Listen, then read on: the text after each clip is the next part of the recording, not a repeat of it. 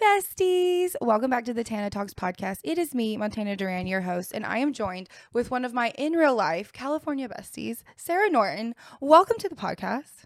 Hey, Montana. Thanks for having me. I'm so glad you're here. I'm so excited for this. Me too. You are like my first real born and bred California friends. Like I'm honored. when I think about a California girl, you are what comes to mind. That's all I've ever hoped for. Not the first time I've heard that. And like I know you think I have an accent, but like I love your accent. You're like California girly. Like let's just go to the beach. She's just a valley girl. What can I say? I love it. Okay, so I like to start the podcast with a question.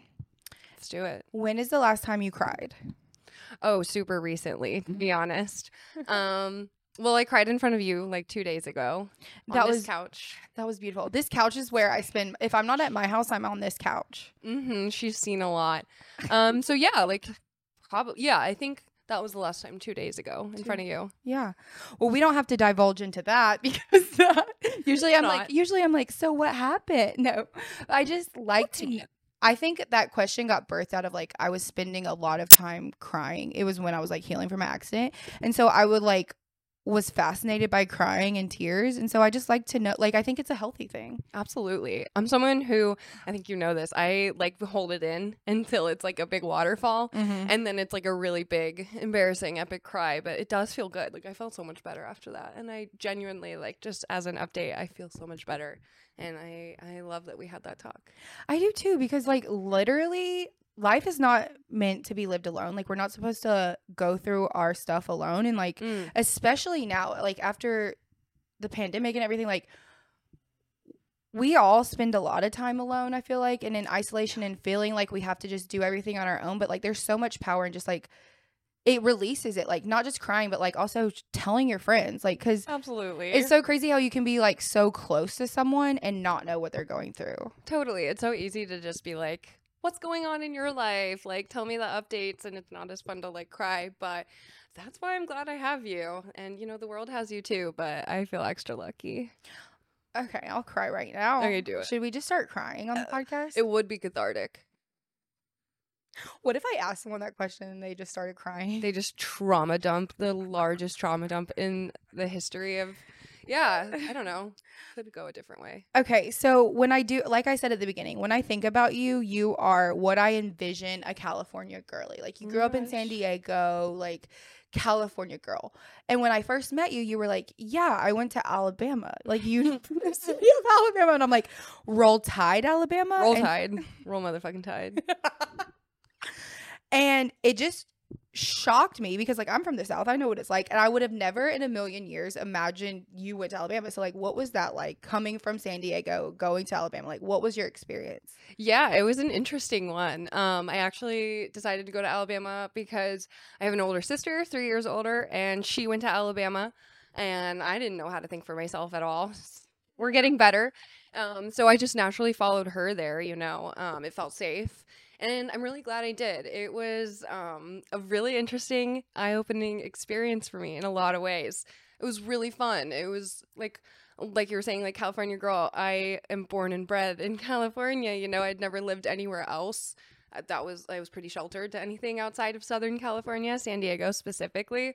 Um, so yeah, it was an eye-opening experience to see how another part of the country lives. Um, and I don't know how much you want me to get into it right away. You could get into it. Yeah. That's what the that's what a podcast is. Hi besties. So sorry to interrupt that incredible interview. We're going right back. Don't worry. I just had to come and show you guys something that's really been helping me. You're like probably like Montana, why are you in the kitchen? I told you we're getting more intimate in season 4. So, no better way to get intimate than to come into my kitchen. If you're following the Instagram, you know I have been having a love hate relationship with coffee recently, and it's mostly hate because it has betrayed me. Coffee has always been my loyal sidekick. It's been betraying me. It's made me feel super anxious. It's I drink it because I think it makes me more productive, and honestly, all I do is just want to crawl out of my skin because I'm so anxious. So I've been looking for so many solutions, so many things. Nothing's really working. I'm still tired. Caffeine does give you that initial boost, but it doesn't really last long and you just are super anxious all day. You can't sleep. All the things, all the things I've been struggling with. I share about them all the time on Instagram. That's why I'm so excited that I found this little shot from Magic Mind. It has completely changed the game for me because it doesn't have any of the negative side effects. It only has positive ones. This is a community full of creatives and this stuff when I drink it, it makes me feel so creative. You can use it as a substitute for coffee or you can use it along with your coffee because I do still have one cup, but I was drinking like four cups a day. So I've completely cut my coffee intake. It's went out the window. What I love about Magic Mind is that it has all natural ingredients. It has matcha, it has ashwagandha, it has lion's manes. So you feel safe drinking it. Whereas coffee, I'm just shaking out of my skin. If you're like me and coffee is making you so anxious, I totally recommend you try Magic Mind and you can get it at magicmind.com slash Tana with code TANA20 and you'll get 56% off a, your first subscription or 20% off your one-time purchase. That's code TANA20 for 56% off a subscription. Even if you're already a subscriber, you can save on your next subscription payment. I totally recommend it. I they have a total full refund if you don't like it, but I don't think that you won't like it. Like I know you're gonna love it because you're my besties and I know what my besties want. So again, it's magicmind.com slash Tana with discount code Tana20 for up to 56% off a subscription. Not 55, 56, okay? I'd pick the 30 pack if I were you. That's the best value. I I got the subscription and it's changing the game. We're we're we're being creative. Okay, I love you. I mean it. Let's go listen to this interview. Bye. It was um it was really interesting. I had a great time. I did the like typical Alabama route where you like join a sorority. Oh, you were a sorority girl? Mm-hmm. I was I was Greek, you know. Um DG's out there. Hey, what's up, sisters? Um, yeah. The only thing I want mi- feel like I missed out on a sorority is like the gang signs y'all do with your hands. Oh yeah. Um. Okay. let the me- KDs were my favorite. That's gonna be horrible audio. I'm so sorry. Um. but yeah, there it is. Be jealous. So you did the sorority I did life. the sorority. Yeah, and besides, like obviously the weather was such a shock. Um, it was Mhm. the first time I had ever really dealt with any type of humidity. I didn't really understand humidity, um, so that was hard physically on my body. I sweat a lot, you know. Um, you know, but um, and it surprisingly gets cold in the south. it does get cold. It even snowed. Snowed Yeah. my freshman year. It like flurried and they shut the school down for two days. It was amazing. I did get a video of me throwing a snowball, and it was like the first one I had thrown since I was like six. So that was exciting for me. Um, but yeah, Greek life, it was a lot. And I don't want to like totally just slander them or anything, but it was it's um I was lucky that like I found a really amazing group of people through it and Mhm. like outside of Greek life too. Like college was fun. Um and I still am friends with a lot of those people, but there's a lot of different traditions. Like they take it very, very seriously. It's a little culty. Oh, yes. Like I'm talking for I'm gonna spill like a little secret, like for Oh. initiation and stuff. Like I'm talking like like all matching bras and underwear and we had to just wear white socks and like our bra and underwear and like this white little like robe over us and like go down into the basement where it was dark and like candles and candle wax stuff, you know? Did you guys sacrifice someone that night? Well, we got close, but she was actually sick that day, so we had to rain check it. Okay. Um, but so yeah, that's really intense. Like there were girls I met who were like, my grandmommy's grandmama, you know, she was in this sorority, she lived in this dorm room, so I got to do the same. Um, that was cool. I love your southern accent. Oh, thank you, darling. You, you kind of nailed it there. Yeah, well, I really I had never practiced a southern accent at all in my life until I went to college my freshman year. Um, a pretty annoying tick I picked up, not tick, but um, a little habit, a drunk habit specifically that I picked Mhm. up very quickly was um, if any little bit of liquor was in me, mm, mama, I was gonna that southern twang was gonna come out, and it still do from time to time. You know, y'all understand. Yes. But not all southern people are stupid. That's the one stereotype that I hate. Is like people all. think when you talk like that, that you're just dumb. Absolutely not. And I think that that's like part of the like don't judge a book by its cover. A back. A back. A book cock. I'm sorry. Don't judge a book by its cover. I did that. Um, No. yeah, because some of the smartest people I met in college had Southern accents, and obviously they put me as a film major to shame. Yeah. So you did major in film. What was that like at Alabama? Because you you would think like coming from California, you would do that here, right? Right, right. you know, as many do, as many successful people do. No, I love that you did that. Yeah, it Because was- it's a great school. Don't like come on, like roll, Roll tide. Tide. They win at everything. Yeah, we do. Come on, Natties this year. Roll Tide. Um, yeah, it was really interesting. I didn't go to school right away to be a film major, even though I had always like loved production. I was a theater nerd. I had always been like making videos and stuff. Um, but I didn't think I could make any money off of it. So I went to school as um, I went as a criminal justice major and I wanted to be like pre-law. I thought I'd be a lawyer. Shocking. Um, That and It's a bit shocking. yeah, it's a bit shocking because after one semester, I was like, oh my God, I can't do it. Mm-hmm. Um, so I did switch to film, and I had an amazing experience. I loved it. Um, I'm sure you're familiar with the SEC network and how big Bama's football is, and like because of the SEC network and Bama's football success, there was a lot of money going to, in general, the telecommunications and film program. So Mm. it was a really good program. Like That makes sense. yeah, absolutely. There were a lot of resources.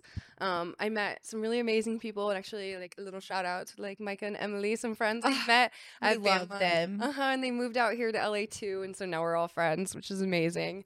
Yeah, I loved it. I'm glad you brought that up too, the SEC and everything, because one habit that you did pick up from the South that Oh, I'm no. so glad that you picked up is the mm. love of college football. That's true. I am a college football stan. We went to the I call it the Roll Tide bar the other day. Everyone was just screaming Roll Tide when they were playing Georgia, and I was just like, There were a couple of Georgia fans. I got there. that. It was me. You I got the guy. dog in me. You had that dog in you. I was Rude. cracking up. You were honestly so funny that day. Um, I took Montana to an Alabama uh, football bar for one of the games recently against Georgia. Um, The SEC championship. SEC championship. Big deal. Shout out. Shout out to Georgia for freaking blowing it. I don't even like y'all like that. Mm, I will agree with that.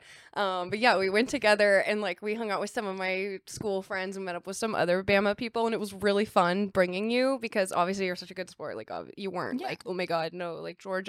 Um, but you were just like so funny the whole time, and yeah, I'm glad you got to experience how Bama football fans are. No, I'm glad you because people out here don't appreciate it. And I didn't No. realize how much of a bit like how like core that was of me. Like college football. Like that's how we grew up. Like we didn't like the NFL.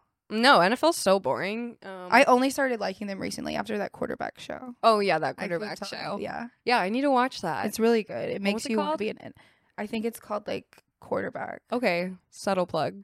Shout out the quarterback Shout out to show, Netflix. Can you lower your subscriptions? please.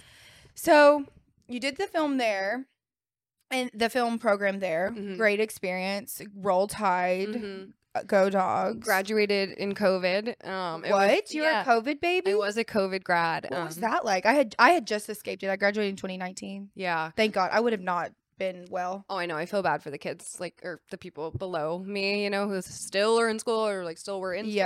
Um, I got out just in time. Also, um, talk about crying. I cried a lot because it when COVID hit, everybody remembers like March 2020. You know, whatever was going on in your life. It was just about to be spring break. It was like a couple days before spring break at Bama. Mm. my senior year like all my little girlies we were all planning a trip together but i had i got a good interview that was like back home in california and i wanted to move back to be in like the entertainment industry anyway and i was applying so i was like girlies i will see you soon you know like we have time like i'm gonna go home for this interview and they left and then the next day that friday was the day that alabama was like don't come back. Um, and so i just i have made an effort obviously to see a lot of them but it took a long time to see them again. It was so sad. But also i got to coast in my classes That's what I was about to say. Like, what was that like? Like going like Zoom classes. Like, we never used z- online stuff when I was in school. No. we never did. So they like, didn't know how to. They were so lost. Like my half of my classes, I'm not kidding, literally gave me the option at the end of that week. They said, "Do you want to keep going and do like some online assignments, or do you want to take your grade as is?" And I took my grade as is in most of those classes. One of the ones that I did not was a film one that was fun, and one was a cooking class that had been in person. I was was loving it. I was so excited, learning how to cook. And then they took that away from me. It was only like halfway into the class. I hadn't even gotten to like the eggs chapter yet, you know? I'd only gotten to like salt, scramble an egg. It's taken some time, but I've gotten there. Um, so yeah, I just all of those classes were done. It was weird, and then I just kind of transitioned into working like everyone. Yeah. What made you move to LA? Um, I first moved to LA in 2021. Um, I was working remote for an agency. It was like a digital agency, and I was like bottom bitch assistant, you know, Mhm. like client services assistant. Yeah. Um, and I really, I won't say the name because I really hated it. I really hated that Yeah. job. Um, but I felt like I needed, I, my whole goal was to get up here to LA and to start working in the industry. So, and like I, I had industry experience before that. Like I had done a lot of PAing gigs throughout college and internships, but I was like ready to get my feet in there, you know? Um, and so I decided to just like move up here and I went on Craigslist and I found a room for rent. Um, and I moved into it, they were nice people. It was a weird situation that Yeah. these people's like extra room and there were some other people there and one of them was like a couple and so I just kind of would like hide in my room all day and like do my online work and I picked up like a couple gigs like doing like edit work and like digital producing for people. Um, but I really wasn't happy doing it. I was still looking for work elsewhere in production. And then I, I can tell you about the the boat story that you were the asking boat about. story. The boat story is, I would say, my own- my most interesting story. Okay. This is like this is my maybe my Joker origin, maybe my hero origin. Okay. Only time will tell. Um, so at that time, you know, I'm pretty desperate. I'm looking for jobs, and um, a contact that I had who like I wasn't super close with was like, "Hey, there's this production, this guy I know." Through he knew like the insurance uh, broker or somebody who was like signing it. It was all like Yeah. He didn't even know the guy who was like do- running the production. Um, so he connects me with him, and I'm only 22 at this time. I've been out of school for like less than a year. Oh, and then uh, one of our lights died. It's fine. you keep going? Yeah, keep Okay. going. Keep going, baby. It's showbiz. Ah, Ah. that's showbiz, baby. You just keep going. It's you know, like it's really hard to be the producer, the talent, the host, it's so the editor, the social media. Like it's hard. the prettiest one in the room. Sometimes- Sometimes the lights die. Mhm. Sometimes God shines His light on us, and sometimes He says, "I need a break." He says sometimes go into the valley. Yeah, He's like, "Actually, you have enough light on your own." People that are listening audio have no idea what happened. So Oh, yeah, if you're listening audio, one of our lights just died. And it is also it's like duct tape rigged together right now. It's a whole thing, but it looks really good. It's called having a dream and And keeping it it. alive, Absolutely, keep that fire going. even when all the lights turn out. Absolutely, and that is honestly a great metaphor for my experience on this show. Okay. To segue, you know, Segue. to segue on back. It's almost like you do this. I don't know. Okay. Um, so I I get hired by this guy. He's like much older. I'm 22 years old. I have like no experience. If you know much about production, I was hired as the unit production manager, which is like one of a pretty high up position. You know, I'd never done that. I had no experience. I had like Mhm. PA experience and stuff. But I'm a go getter, so I was like, hell yeah, I'll try. You know. And so this much older guy who's like in his like almost 70s. You know, no offense to anybody out there or whatever. Cut that. I'm very popular with the 70 year olds. I kind of figured. I kind of figured. That's your key demo. Um, so he flew me out to. Okay, so the concept of the show is that so it's COVID times. COVID was like still fairly new, less than a year ish. Um, and since bands couldn't tour anymore at music venues, he was like, let's cast a band and let's put him on a boat and let's make him live on a boat for three months and we'll travel around the East Coast and we'll play shows from the bow of the boat Okay. like at marinas and stuff. And I'm like, damn, that actually sounds really cool, you know? Yeah. So I get hired on, um, and he flies me out to South Carolina where he was living and everything. And now in hi- you know hindsight's 2020, of course, Always. of course. And I, I saw the red flags, but I I was so desperate for the experience. Yeah. You know, I was willing to risk it You gotta do it. you got to do it. Um, so I like go, I fly out there and I meet this guy, and he's really skeezy right away. I'm like, oh gosh, he, you know, he, no offense to smokers or anything, but God, he just like he was chain smoking the entire time, like actually chain smoking, like lighting one cigarette with the butt of the other one. It was the first time I'd seen it done. Not ironically. Um, so anyway, we like drive out and he's driving me back to his apartment um, out in South Carolina. It's like kind of a long drive, so we're having like awkward first meeting in time, first meeting in person chat, you know. Yeah. Um, and he said some like really weird, creepy stuff. He was like being like kind of sexual and stuff, and I'm like, oh my god, so I'm just like being defensive and like deflecting, Mm-hmm. whatever. We get there and I'm I'm living with him for two weeks, uh, just the two of us. This old man, I don't know him. My parents were very concerned, and I was not really like keeping them updated on exactly the details until way after. They all they know now. Hi, mom and dad.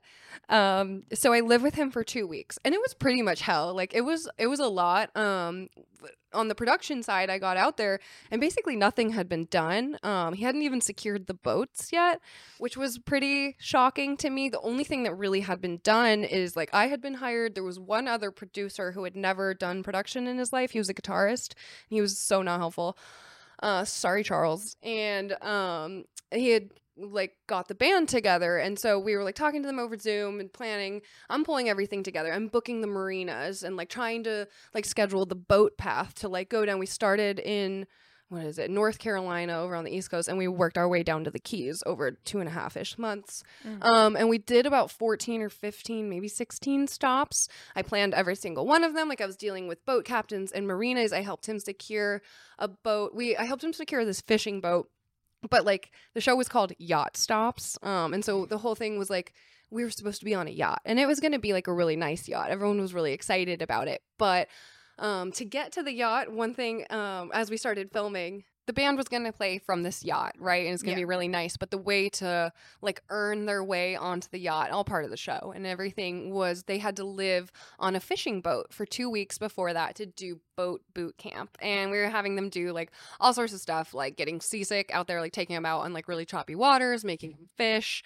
Um, we threw like a smoke grenade at them one morning uh, while everybody was sleeping. That was pretty fun. I got to do some like joker-esque stuff. I got to be joker brained but it was also kind of messed up.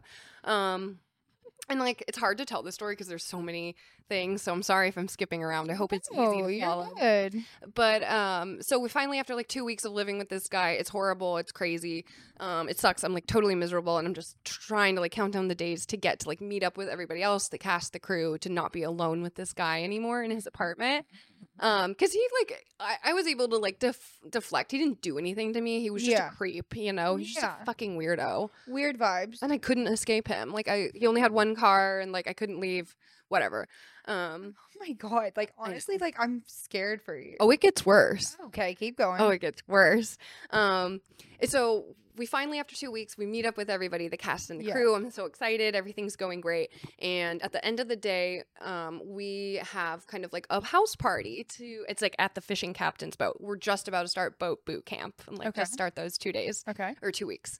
Um, so like last hurrah before we ship out or whatever, you know. So we're having a little house party. It's cast and crew. We get to meet like the edit team for the first time, and the this is things started to go wrong very quickly.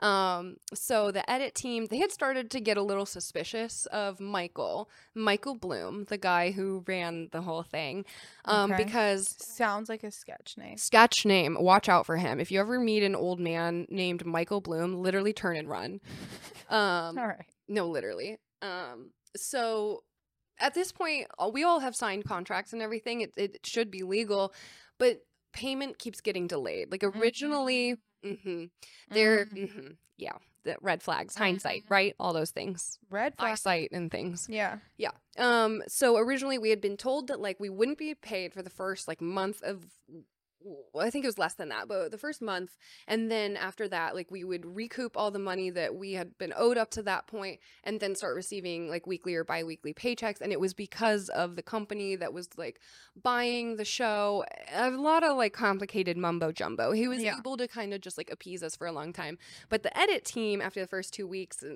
they're starting to get really suspicious. They were very professional. They had a lot of experience. Yeah. They were smart. Um, so I was talking to them, you know, and I learned a very important lesson, a couple important lessons in this few in these few moments. So I was talking to one of the younger guys on the Yeah. team who was about my age, you know, early twenties, um, and I had like been messaging with him in work capacity like for a little while, and so it was nice to meet everybody. I had a drink or two in my system. Um, and so I'm chatting alone with this guy, and he he's like, "Come on, like, give me the scoop. Like, what's up with this guy? Like, he seems like such a creep. Like, what is his problem?" Um, and so I didn't, I don't know, I just kind of spilled. I like let it out that you know this guy is a creep and that he had been saying some really creepy things to me and been making me feel really uncomfortable and nothing horrible had like happened at this point but i let them know. And he was just like okay like cool thanks for sharing with me. I didn't think anything of it. And then we're all like going back to the airbnbs that we were staying in that night and i get a text message um, I'm not with the producer, and I get a text message that it was from the editor guy I was talking to that that was the final straw, me admitting that, you know, and so they decided to quit on the project. So it was the day before initial filming yeah. starts, and the edit team quits, and I'm like, whole, and it's my fault, you know. Well, it's it's Michael's fault, but it Yeah. was it was me. I was the catalyst, you know. Well, I think it was. Hopefully, this story e- like it ends right there. Uh, no. Oh, okay. Oh, no, I'm- Jesus, Sarah. I know. I'm sorry. It's a lot. But but also, you don't know what you don't know. you don't know what you don't. You and know. you had just started. You were trying to find like you don't know. Now I bet you'll never make that same mistake. No, you don't drink at work functions like that, and you don't spill personal info, No, or you ask for help. No, that's a bad message. No. Ask for help. ask for help. Yes, but what I mean is, sure, you he asked you these questions. You obviously had that inner gut of something's off, so Yeah. you shared with him. So like, I think the big what I was meaning is you'll Mhm. never make the same mistake of like working s- with someone like that again. Hell no. Yeah. Oh hell no. I've got spidey senses now. Um, so they text. So this guy texts You me. should have quit with the team. Oh, I know. Oh, I know. But I wouldn't have this story to share with you're right, and I right. Wouldn't be Okay, on So you kept this going podcast. and blaming yourself. Okay, yeah. Okay. So you know, but we dealt with that. We've gone to therapy. We work through it and everything, right? Growing, Therapy. glowing. glowing and growing.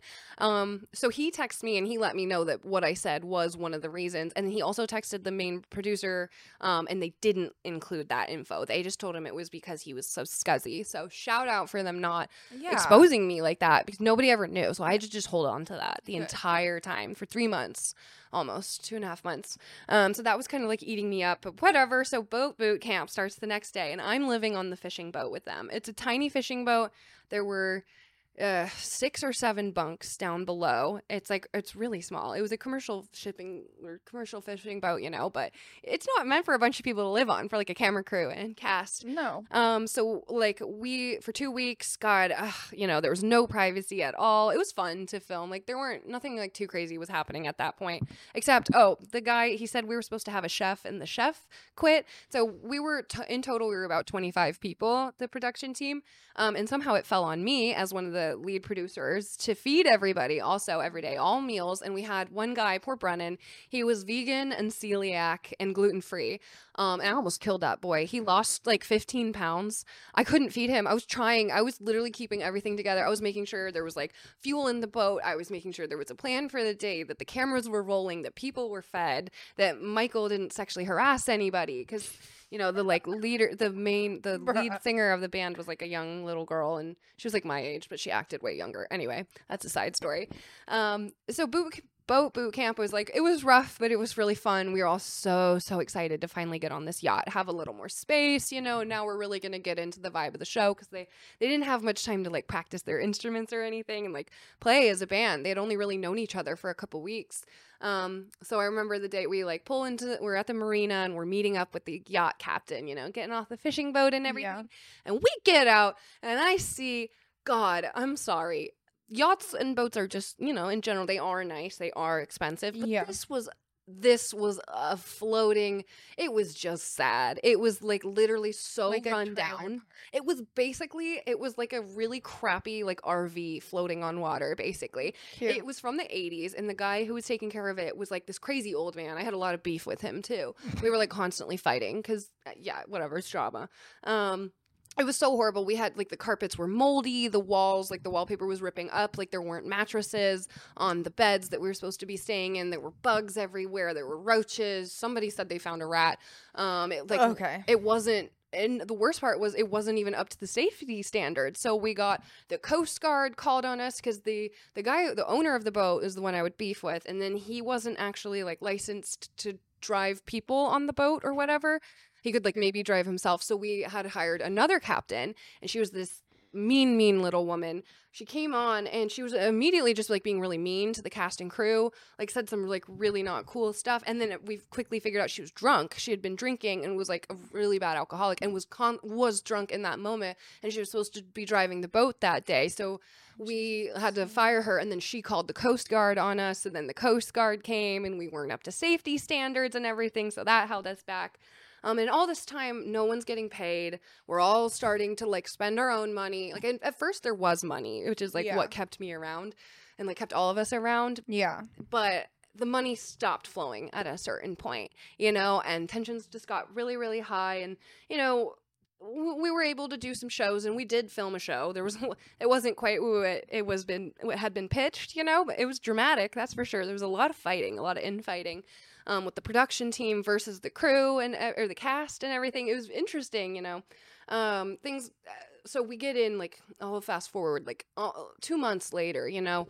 Jesus, you did this for two months. two and a half months. Oh my God, okay. About. I'm worried about you in this Uh, time. it's almost over, but the craziest part I don't think has really happened yet. Okay, That's, in my opinion, the craziest part. Um, so people are starting to get really. to me, it's crazy when you don't get paid. Like, Oh, that was absolutely like insane. Uh, no, no, we don't work for free. I'll never do it again. You will not catch me. So you're you're paying for this appearance, right? Appearance fees? Okay, cool. We'll discuss. My people. Call me people. Okay, perfect. Um, okay, perfect. Cool, cool. So we'll just chat. Um, so tensions are really high. It's been going on too long. Like the show should have shut down way, way long ago. But we were a lot of people who like didn't have a lot of credits, but people who were really excited to like get into the so we you know we were ready to give it our all um and we had already gotten so far. It, it just felt like it needed to like happen and it, there was promise that it was going to be on amazon prime and then it was like never mind. Um so one day they we were like coming back um from somewhere we are on the boats and there were two boats and um the first boat pulled in and that had michael the main producer and one of our camera guys his name was tom the drone guy um, I loved him. We got along really well. And they got in a really bad fight one day in like the parking lot and Tom had a heart attack and he actually passed away. Um, and they had to call 911. The ambulance came and picked him up. He passed away in the ambulance and he was revived. He did come back to life. Um, he was about he was dead for like a minute or something like Is he that. alive now? He is alive to this day. Scared He, hmm Tom, drone guy for you, is alive and out there still. I saw him on Facebook not too long ago. Um, and so at that point, it was like no one had been paid. Bruh. The the people aren't eating. People are losing weight. People are starving. Somebody just died. Uh, He was yes resurrected, but he did die. That is a fact. So at that point, um, and remember, and most of, except for Tom dying because he was one of the camera guys, so he kind of took the L and didn't film himself on that. I know, only regret. Um, the the t- the band did come together and they ultimately like voted in like a sad final moment that yeah it's time to go um so everybody kind of dispersed after that. We left the florida keys and everything and then now there there's like a on i'm not sure if it's still happening but at one point there was like a legal battle of people fighting over the footage rights and stuff. No one has ever been paid like to this day. And then so i never thought this show was going to come out. I'm like weird fever dream. People will probably never even believe me that any of this happened. Like they'll probably think i'm making it all up right? It's too crazy. Just one fucking day? I i don't remember if someone sent someone sent it to me. Someone from the cast had seen it on youtube or something like a promo this man he released the show it's on amazon prime it's out. I was like, what the fuck? So I went to go be like, oh my god, my first ever TV show that I produced that like I I was a part of and it's on Yeah. like a, a streaming platform. How Yeah. cool. This bitch, he listed every episode for 99 cents. So I've never watched it because that's his final attempt to try to get money out of us. Oh, he wants you to pay. He wants money out of it because like Amazon is a platform that like of, of they do a lot of original content, but Yeah. also they buy buy or they like program a lot of content that like it's like we'll we'll let you put your content your show on our platform but we're not going to pay you unless it makes anything you know so you Oh, can yeah. put it on there and it's really no risk to amazon because they didn't pay anything if it Yeah. tanks whatever you know Yeah. um, so that's his last attempt to get money. I believe there's still an ongoing legal battle. Tom is alive. I don't want to give Michael. Tom is alive. That is the true miracle that Tom is alive. Tom I hate that for you. hated it. It was the most insane experience of my and there's a lot more and I probably told that in like a boring way to listen to. I don't know. Didn't stop. And maybe it was just like all over the place. It's an interesting story, definitely. Um, I think that the more interesting show would be like cutting up the footage to show like what really happened and like how much of a mess it was and like what happens if you get a bunch of people together and you really don't have the money to like support this, but you keep like scamming people. It was a scam, you know? Scam. This is a scam. So I hope that like some documentary comes out about it someday. I was literally just thinking, I was like, that's what you should do. You should like make a documentary about That's- this guy. That's why there's like this legal battle over the footage because people want to repurpose the show. Like the, I think it was some of the camera operators and the lead singer's family were like thinking about going in together, and they asked me, and I was like, it doesn't seem like he has any money. I want to move on with my life, you know. What what lesson did you learn from all that? I learned a lot from that. Um, it definitely like it broke me. I was so Yeah. young and so inexperienced and had so much pressure put on me so quickly.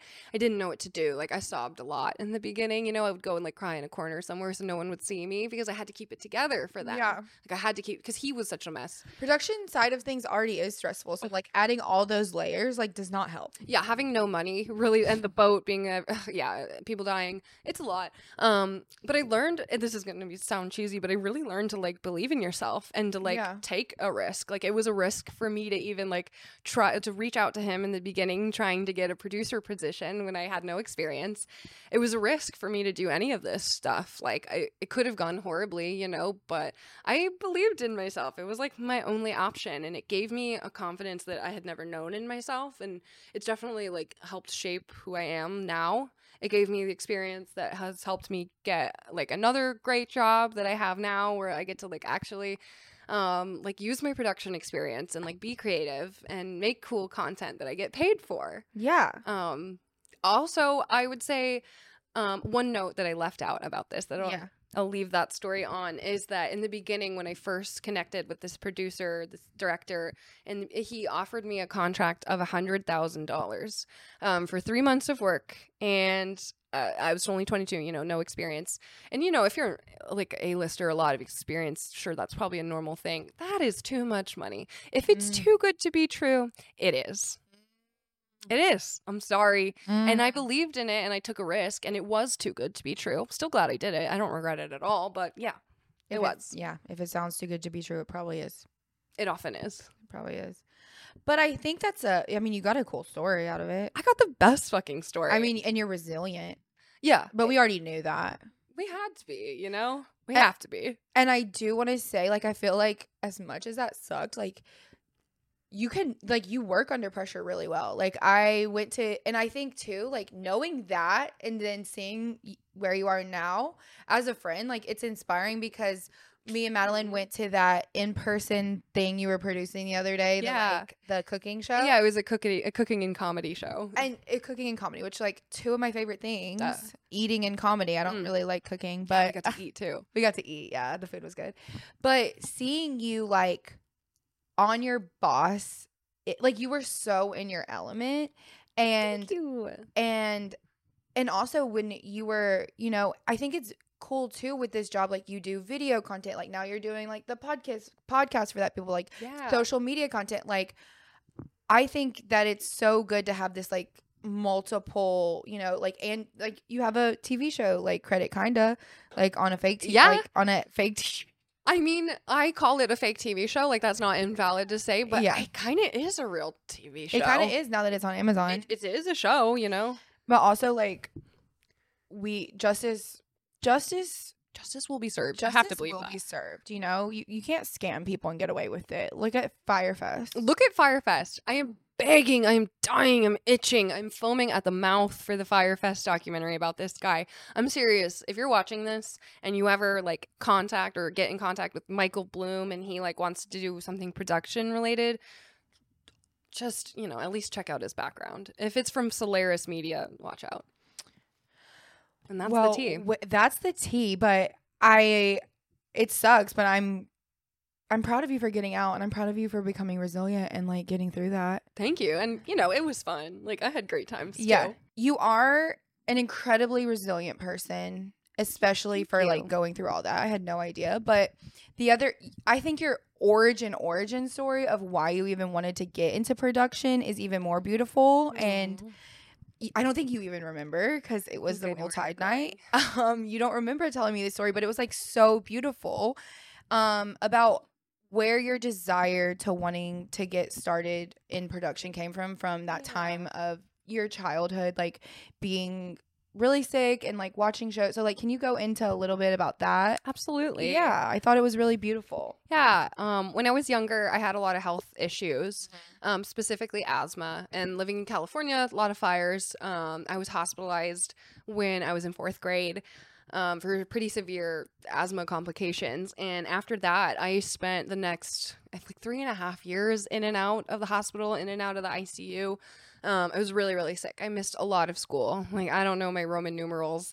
That era, I was not in school. Good thing Um, Google exists. Good thing. You're so right. Um, yeah, so I I was in the hospital a lot. Um, both my parents, you know, it, it's I'm sure not cheap to have a kid in the hospital. So my parents were working, and uh, they did obviously an amazing job of like being around me all the time and like keeping me company. But there were a lot of times where I was alone in the hospital bed. You know, when I was like eight to ten years old, I was tiny. Um, and I had to find something to, you know, bring comfort to fill the space. And I turned to movies and TV. You know, there was a TV in the room always, and I would just, I- would just watch and watch. And I always wanted something new. You know, every time uh, someone would go home, they would like bring me a new DVD, and I was so excited to watch a new movie every time. And that brought me a lot of comfort. Um, so I think from a really young age, that made such an impact on me that I think it's always been important to me to, you know, like create and to give back. I, I want to be able to give back what I got from media. Um, to be able to affect anyone the way that I was affected is really beautiful. And so, yeah, I hope that maybe I can even bring like a fraction of that to somebody someday. That's so sweet. Mhm. That's so wholesome. Was it like was it scary? Like cuz I I couldn't imagine being like a kid and going through that. Like was it a scary, like isolating of I'm sure? Yeah. Absolutely. It was really scary. Um, and during that time, I was still having a lot of asthma. Um, I had never, I have anxiety and been diagnosed and, you know, medicated for a little while now. Shout out. But I, uh, my parents didn't know back then. Nobody in my family had ever had mental health issues or anything. And I became really depressed.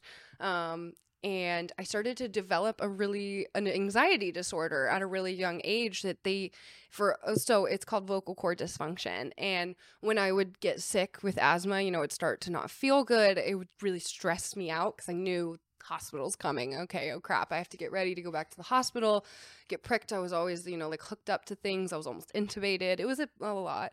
Um, I kind of forgot where I was going. I kind of lost my. The isolation, Yeah. Um. scary anxiety disorder. Oh, okay, yeah. So, um, I was alone a lot. I would it, when I would start to feel really sick, um, I would get really stressed out, and I developed vocal cord dysfunction. But the doctors didn't know what that was for a long time. And for anyone who doesn't know what that is, because why would you unless you have it? Yeah. Um, it sounds a lot like wheezing, like a really intense hoarse wheeze, but it's your vocal cords res- constricting, not your lungs, like with asthma. Um, and it was stress induced. And so that would often happen alongside the asthma. And so I wasn't able to breathe at all. The doctors didn't know what it was. Um, it took a really long time for them to figure out that it was anxiety related. Um, and then once they figured that out, I got diagnosed with like PTSD at a young age and I started doing therapy and it helped a lot. You know, the vocal cord dysfunction like totally went away. I was able to control that. So we were able to just focus on the asthma and the hospitalizations finally started to clear up, thank God. Um, and I've been pretty healthy as an adult, you know, knock on wood. I think I got all my bad luck out of the way at an early age because there were there were more illnesses after that, but it really started to get better. Yeah, I had, and I like when I see you, I just am reminded of like a ray of sunshine. Like you always just light up any room you walk in. You're always a hype woman. You're always so hype. So like I had no idea you had been through stuff like that, and like Yeah. it does make sense because you are really funny, and so like I feel like trauma makes people funny, and you've always been hilarious to me. So I should have known you had been through some stuff, Ugh. but I had no idea. I really appreciate the like positivity note because I did from a young age learn that like depression is very real and it's something that I've struggled with and you know depression i I want to like preface this with like it, you know, sometimes you need a lot more help and like maybe medicine and therapy and stuff. But in general, I learned that you have to choose to be happy and you have to choose to be happy all the time because it's so easy to just like let the bad thoughts win and like give in, like, oh, I had a shitty day. Like, I just want to be in a shitty mood and like be rude and like, you know, just off putting. But it's just life is so much better when you like choose to be happier. Yeah. Um, and so that's something that I work on a lot. And it's something that I'm not the best at. I'm no pro, Yeah. but it is something that I'm continually working on. yeah, I mean, we all have our days, you know? Like I have a lot of them. we're human. We all do, but yeah. I do I do heavy I I'm heavy on that. Like it is a choice. Like choosing gratitude. Like there's a phrase I heard and it's like being grateful in situations I'm not grateful for. So like I like the situation that I'm in right now, like it's not like ideal and not like the situation I want, but I'm choose like you have to choose to find things to be grateful for. Absolutely. And Yeah. it feels good to see like other people be happy around you, you know? Yeah. I love that. Were were kids like mean to you? Oh my god. Yeah.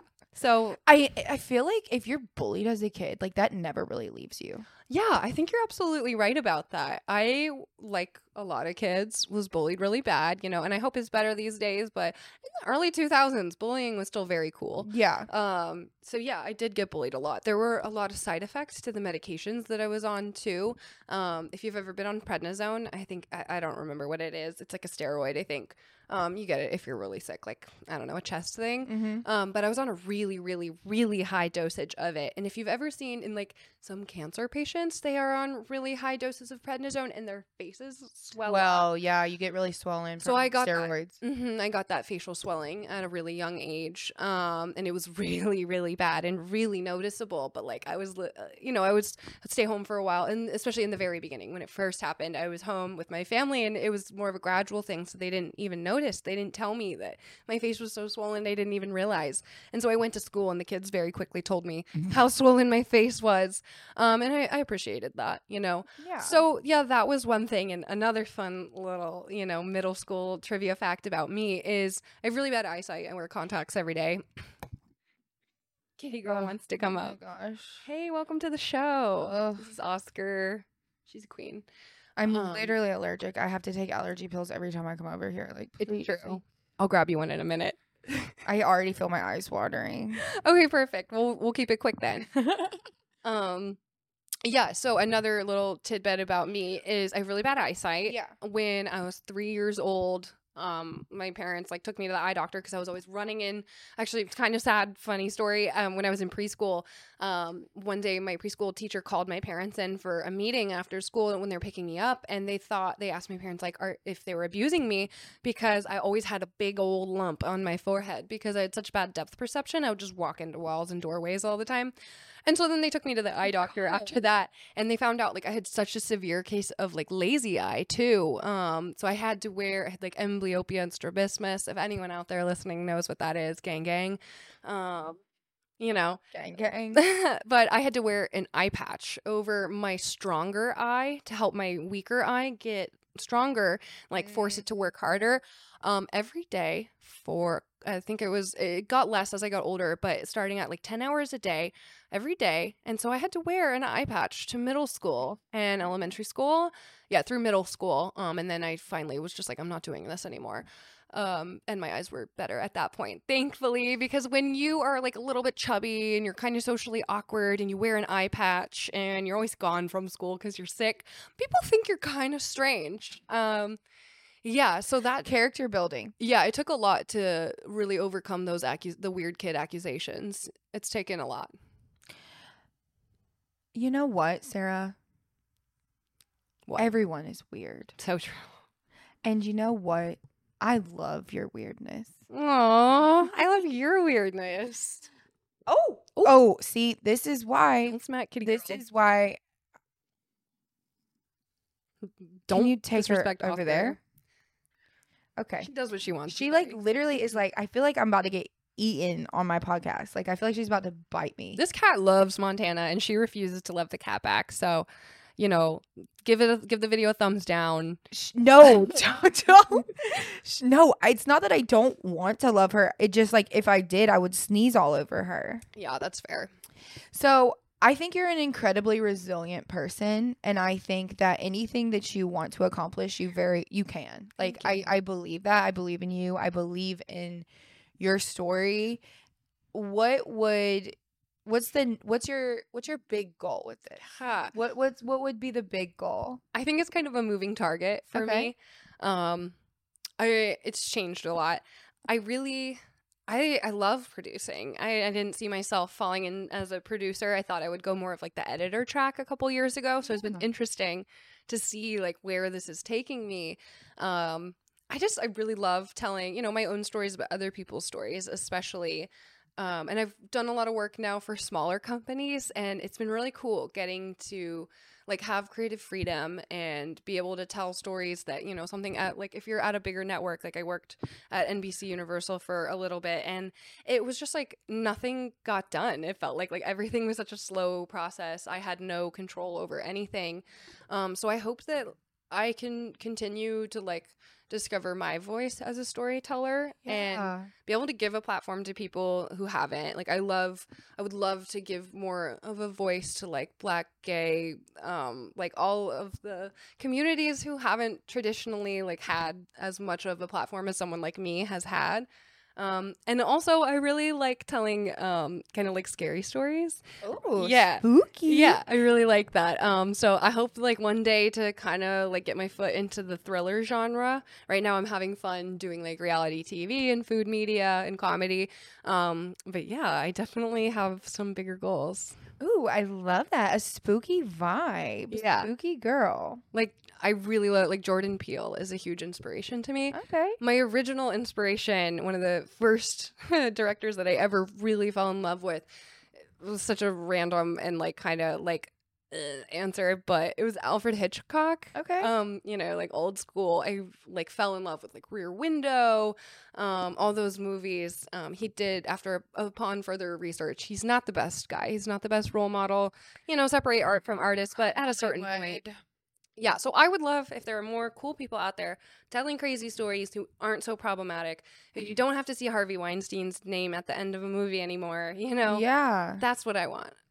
I love that. And I love too, like, because I feel like a lot of the smaller companies, like, being more independent, you do get that freedom. Like, Mhm. you don't have to, you know, be under someone else's umbrella. Like, you Yeah. can have that freedom. That's Absolutely. that's what I think is beautiful about like all this independent content coming out. And I think I love what you do with the food, the reality, the comedy. Like we have bonded over our love for comedy, even though we have recently discovered our taste in comedy. Like we are together. We're Mhm. giggling all the time. We're laughing. We're banter. Like you're my favorite person to like riff with. Like because So you're fun. You're funny. But when it comes to watching comedy, comedy shows, comedians, we are not on the same page. And it's not. crazy to me because usually when you hang out with someone and they don't find the same things that you find funny, like y'all don't vibe. Right. But we vibe so well, even though none of the content we like is the same. It's so interesting. Obviously, like we have overlap with like reality TV and all that. oh. But you're 100% right. Like comedy, it's not the same, even though we are still able to like riff and joke and like have such a good time. So, you know, it's just another point of like, even so someone's a little bit different than you doesn't mean that like you can't have such an amazing relationship with them. yeah, I think our differences are what can bring us together. And I think sometimes we get scared of our differences, but like our differences can bring us together. And like I I've learned from you, You've learned like we lear you learn from people by your differences. Absolutely. And I can't wait to see more stuff for you to show me. You know, we're going to find a funny show that we both we really will like. find a funny show, but like I'm still really butthurt that you didn't like that Pete Davidson show. It's fine. Yeah. Like it's fine. yeah, no, maybe maybe I'll give it another chance. No, it's okay. Like that opening scene really is a lot. Yeah, if you've seen that Bupkis show and you know what we're talking about, the opening scene with Pete Davidson and his mom and the VR set, we were she was showing me that and I was so I was like, I gave right. you a warning. I was like, the war- the opening scene is wild, but please, it's a wholesome show. It talks about his grandpa dying. Like, right. just get past this opening scene. I just I couldn't, and I'm sorry. And I think maybe that was just my mindset at the moment. It you know, was. maybe It probably was. I need a new headspace. So maybe let's get a date on the calendar and we'll try it again. Yeah. And also, reality TV did bring us together because. I I hate when people think that you're like uneducated if you love reality. Like I love I live and die by reality shows. I I would love I would love to be on a reality show. Oh, and you're gonna be. I can tell. I would die for oh, one. Oh, I could totally see. And I think that in the best way, you could even be like a little bit of a villain of a season. I could see that for you. I've always I don't think I you think I could be a villain? But like, I think it would mostly be like how the edit does you dirty and you're like actually really cool and stuff. You're just like, you're just out there, like getting your name out there. And then the editors came in with their, with their agenda. And I could happens- also see myself being a villain. Right. Let's be real here. Come on. And you know, villains Just- are often the best characters. They Bravo. make the show. hmm Bravo's House of Villains. I mean, come on.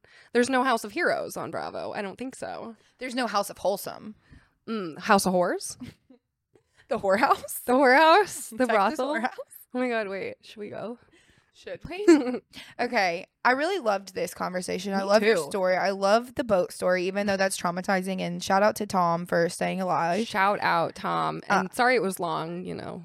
Don't apo- that's what a podcast is a long form conversation. Just chit chatting. just two girls chit chatting on the couch with a kitty cat that's gonna make me sneeze. This honestly really felt like one of just like our hangouts. No, Like, it literally did. this is how we talk.